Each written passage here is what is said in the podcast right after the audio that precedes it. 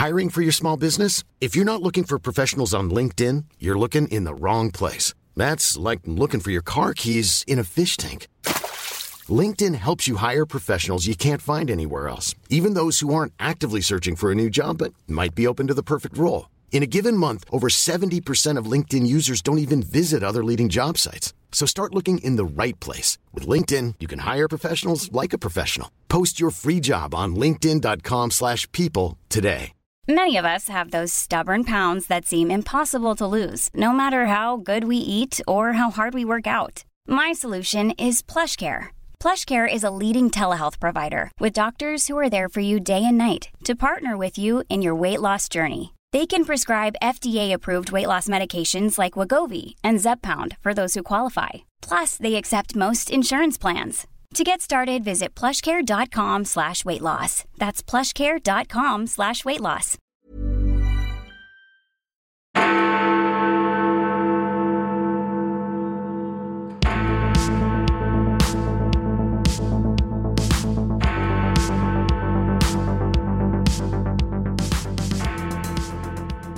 Hello and welcome to the CapX podcast brought to you by the Centre for Policy Studies. I'm John Ashmore, the editor of CapX. Do you know that every time you fill up your car, you're paying for the UK's biofuels mandate, the Renewable Transport Fuel Obligation, or RTFO for short? Not many of us do know it, but 6% of the price at the pump pays for biofuel to be blended into petrol and diesel. More concerning still, at a time of soaring food prices, crops such as wheat and corn are still a central part of the industry. That's why a new report from the Centre for Policy Studies calls on the government to phase out food crops, both to bolster food security and help the environment. For this week's episode of the CapX podcast, I invited the author of that report, our energy and environment researcher Dillon Smith, to explain just what's going on here and what kind of reform we need to see.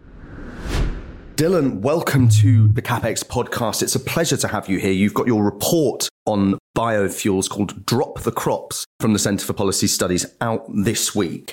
Just for our listeners' benefit, as this is your CapX podcast debut, who are you and what do you do? Great. Thanks so much, John. It's a pleasure to be on the podcast. So, I'm Dillon Smith. I am the researcher for energy and environment policy here at the CPS. I've been he- with the CPS for almost a year. Prior to this, I was actually an investment banker, and after a couple of years working in the city, decided uh, to trade the banking lifestyle for uh, come work for the CPS. So your report is on biofuels, which I think it's fair to say is not a particularly well-known topic. We talk a lot about solar energy, wind power, and obviously we talk a lot about fossil fuels, not least thanks to campaigners like Just Stop Oil. Just for our listeners' benefit who may not be familiar with this, what are biofuels and what is the kind of history of this sector? Yeah, it's a great question. Um, and it's funny. This is one of those things where my friends, I mention, you ever go up to the, you know, to the forecourt and uh, see E10 on the fuel gauge? You ever wonder what that is? And they're like, oh yeah, that is E10, or the equivalent for biodiesel is called B7. And essentially what we're doing here is taking substances that are known as biofuels, either can be made from food or from waste, and blending that into petrol or diesel. And here in the UK, we've been doing that on a large scale for the last 15 years or so. Interestingly, this is sort of a decarbonization policy that dates all the way back to 2007, 2008. The last Labour government brought this in as part of sort of an EU wide policy agenda. And basically, the thinking was EVs are very far away. It's going to be difficult to sort of you know, replace all of the car infrastructures around the country. So, if we're going to decarbonize cars, why don't we just decarbonize the fuel? E.g., we blend biofuels in, that displaces petrol or diesel, and thereby we're over the life cycle decarbonizing the fuel mix that has gone in.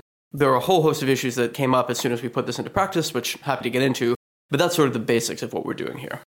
Even more basically, what are we talking about? What plants are we talking about here? Ethanol is one that I think most of us will have heard of. What crops can we use to make biofuels? So, for ethanol, it tends to be crops like wheat or corn or sugar beet or sugar cane. Those are the big four, but there are a fair variety of crops that you can use.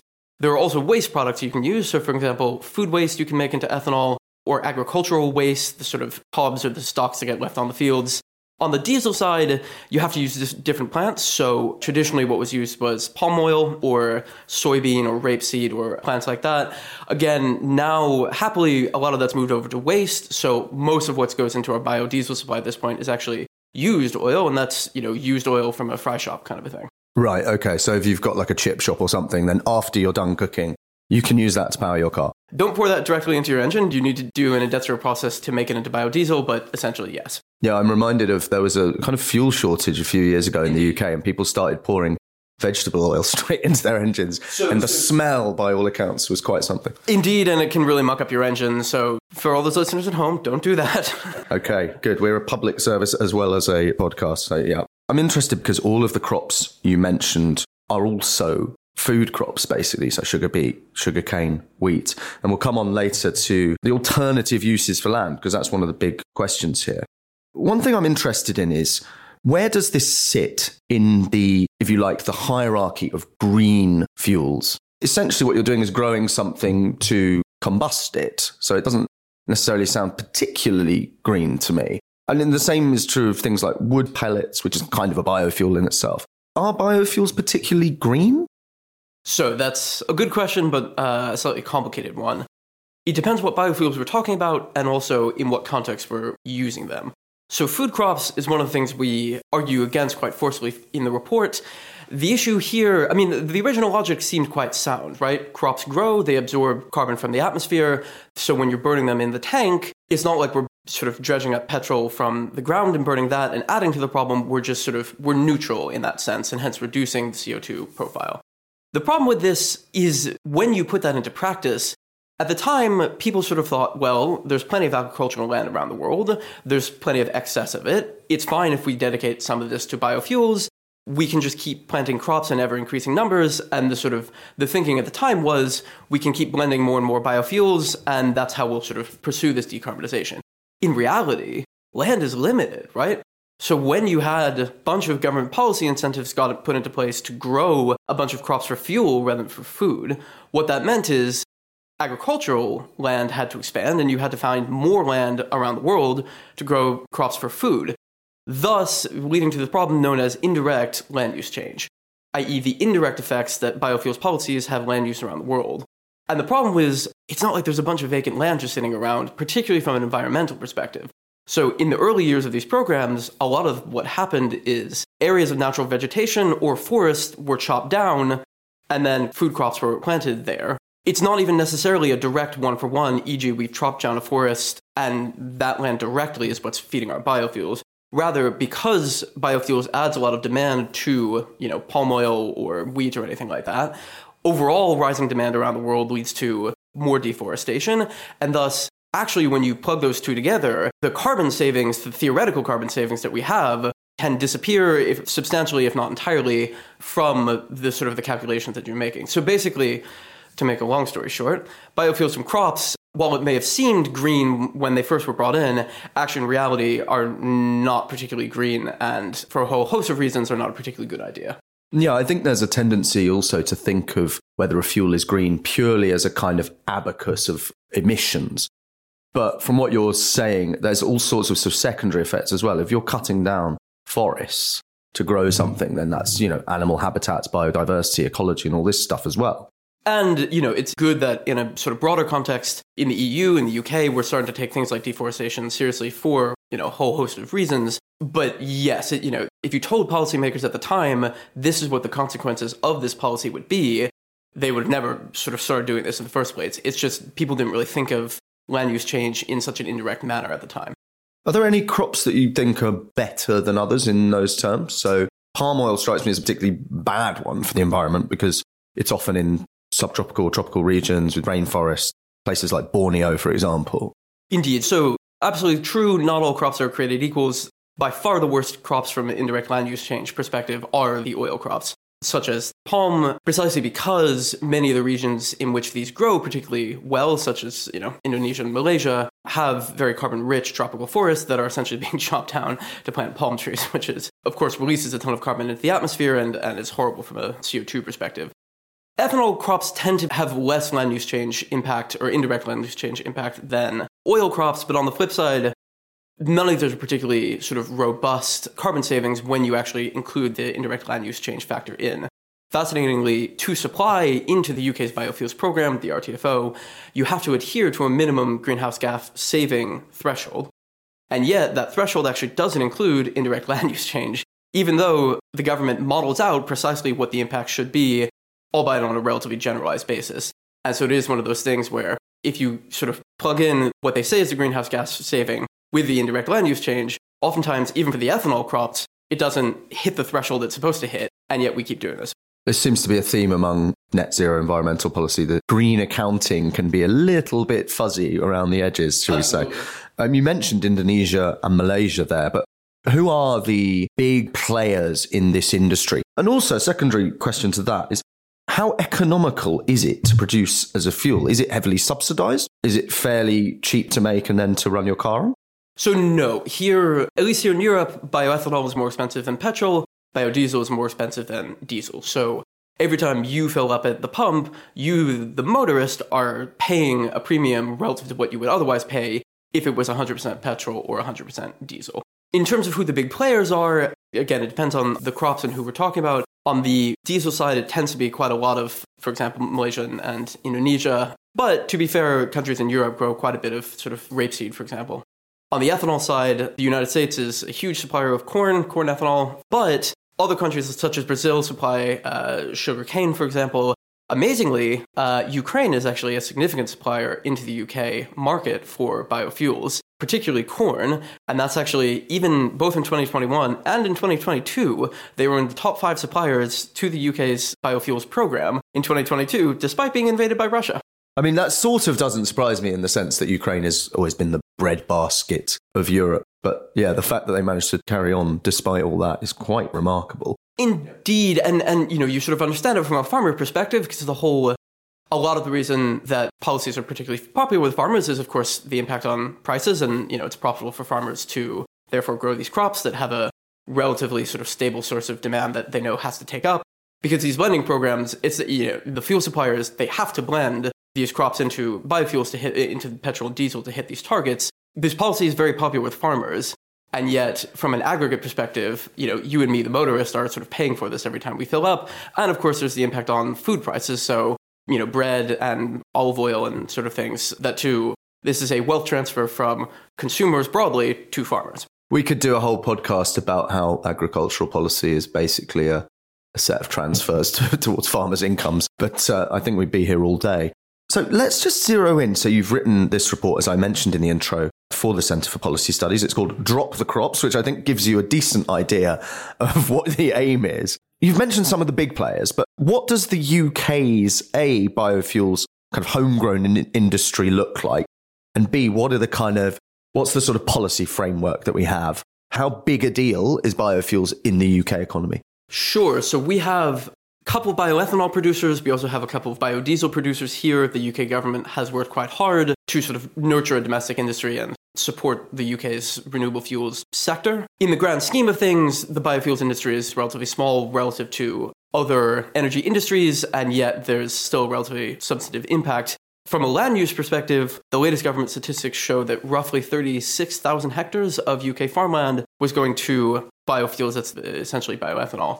We always say an area size of Wales. Uh, what can you give us a rough idea how much land that is? Sure. So that's just UK land. If you include all the land, including the land used abroad for the UK biofuels market, you get to 107,000 hectares as calculated by the Green Alliance, which is roughly comparable in magnitude to the amount of UK land that we use to grow potatoes which is 140,000 hectares. So, obviously, relative to some of the larger farming industries and animal husbandry, this isn't massive, and yet this is still a substantial sort of use of our land that could be going to better uses. So, what kind of percentage of the UK land mass are we talking about here? Small percentage of the UK land mass. Our friends at Transport and Environment and the IFEU have essentially calculated that if you look across Europe as a whole, and include the land that's used abroad, it's something like the area of landmass the size of the country of Ireland. Yeah. Now, granted, the European programs are different than ours in a lot of ways, but that does give you a sense of the scale. If it helps, you know, something like 10% of all grain grown around the world goes to biofuels rather than animal feed or, or human consumption. In terms of our, what do you see as the kind of defects of UK policy in this area and how might we remedy them? The government knows that crops are not ideal. There have been a series of reforms to this program, the RTFO, over time. They've introduced several policies to essentially disincentivize crops.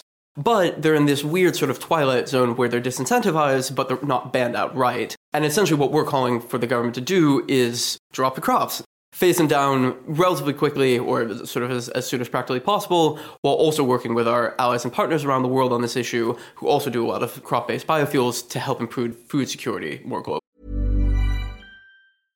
Hiring for your small business? If you're not looking for professionals on LinkedIn, you're looking in the wrong place. That's like looking for your car keys in a fish tank. LinkedIn helps you hire professionals you can't find anywhere else, even those who aren't actively searching for a new job but might be open to the perfect role. In a given month, over 70% of LinkedIn users don't even visit other leading job sites. So start looking in the right place. With LinkedIn, you can hire professionals like a professional. Post your free job on linkedin.com slash people today. Since 2013, Bombas has donated over 100 million socks, underwear, and T-shirts to those facing homelessness. If we counted those on air, this ad would last over 1,157 days. But if we counted the time it takes to make a donation possible, it would take just a few clicks. Because every time you make a purchase, Bombas donates an item to someone who needs it. Go to bombas.com slash ACAST and use code ACAST for 20% off your first purchase. That's bombas.com slash ACAST, code ACAST. There's never been a faster or easier way to start your weight loss journey than with PlushCare. PlushCare accepts most insurance plans and gives you online access to board-certified physicians who can prescribe FDA-approved weight loss medications like Wegovy and Zepbound for those who qualify. Take charge of your health and speak with a board-certified physician about a weight loss plan that's right for you. Get started today at plushcare.com slash weight loss. That's plushcare.com slash weight loss. plushcare.com slash weight loss. Boy. Do you think biofuels are a viable or desirable part of our future energy mix, given the sort of environmental issues and the fact that they obviously displace land that we could use to grow food? The world's population will hit sort of 11 billion in the mid century. Are biofuels here to stay, or do you think it's a case of actually phasing them out over the next few decades? A couple of sort of important points to, to remember. The first is what we've been talking about so far is just biofuels from crops. Substantial majority of what goes into our biofuels right now, as I mentioned at the start, overall is waste products. And for example, our biodiesel at this point is mostly waste products. There are certainly issues to be aware of there as well, essentially stemming from the fact that you're incentivizing a product that's meant to be a waste, and hence you can sort of get into all sorts of tricky situations. As long as you can be assured that they're being sourced sustainably, biofuels from waste can play a role. Obviously, for cars, and again, that's mostly what we've been talking about uh, here and in the report, electrification is clearly the way forward. This industry will sort of slowly die over the next decade for car manufacturing. Right. Where biofuels may be quite useful is in other sectors where electrification or hydrogen is a bit further away. So think of trucks, think of planes, think of ships. In these sectors, the technology is a little bit further behind, and hence, as a way to transition to a fully zero emissions vehicle, biofuels from waste can be a relatively helpful sort of tool to do that. Yeah, I mean, that was going to be my next question is yeah, we talked about transport a lot. Can you generate power using biofuels? Are there, you mentioned planes there. Is that something that, that already exists? Is there an ethanol powered plane? We know there's a solar powered plane, albeit quite a slow one. Certainly, there's plenty of biomass power generation. Mentioned sort of wood pellets and, and Drax, of course. Yeah. Um, there's a whole other story there. Essentially, anything you can burn in a car, you can burn in a power plant and hence generate electricity. In terms of other sectors, essentially the direction that the industry seems to be taking is particularly towards aviation. Um, these are known as, quote, sustainable aviation fuels, SAF. And essentially, the story there is quite similar to the story for road transport, where we're going to blend in a certain percentage of biofuels and hopefully increase that over time. And thus, that's how we'll decarbonize, particularly things like long haul flights, where an electric aircraft is quite far away. Right now, the biggest market for uh, sustainable aviation fuels is actually used cooking oil because it's relatively pervasive and yet there are a whole bunch of different, they call them pathways that you can make SAF. Ethanol is sort of being worked up right now. The most expensive and, and probably the best from a CO2 perspective is called e fuels. You talk to people in the aviation industry and they kind of think we'll need all of these things because it's just, you know, given the amount of fuel that planes consume, you just, you know, from a volume perspective, you, you will need sort of all the SAF you can get. You mentioned the way that policy is going means that biofuels will probably be more or less phased out naturally in cars. In cars. How does our policy towards biofuels interact with the UK government's other policies? I'm thinking particularly here of the upcoming ban on producing petrol and basically combustion cars. That's 2030. And then 2035, hybrids are added to that.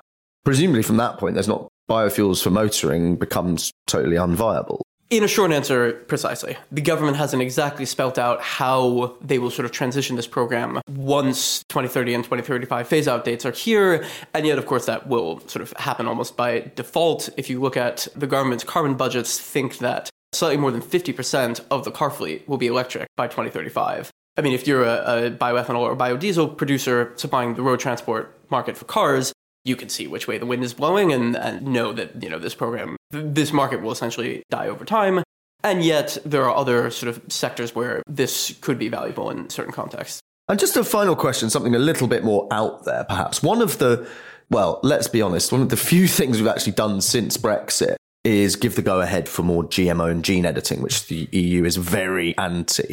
Is there any interaction there between the way you could produce crops with certain characteristics and the way that we produce biofuels? Could we have kind of super crops that you can that are very energetic and that we can use? Fascinating question. The funny thing is, if you talk to the defenders of biofuels within the sort of farming community, essentially what they will say is that what we really need to be doing, you know, it's not the limiting factor isn't land use, the limiting factor is productivity. So what we really should be doing is, you know, pumping a bunch of money into R&D to make super ethanol crops that, you know, can yield a lot more on a particular hectare of land. You know, yields are quite different. The sugar crops, for example, sugarcane tends to yield far more per hectare than wheat does, for example. And yet, in the here and now, land use is still quite limited, and particularly in this country where we have a lot of competing demands on our land, I'm not sure that's a particularly good argument to continue to use up what is a substantial portion of our land for this, particularly when you consider that actually, if you want to generate a bunch of energy for transport, by far the most land efficient way to do that is solar panels.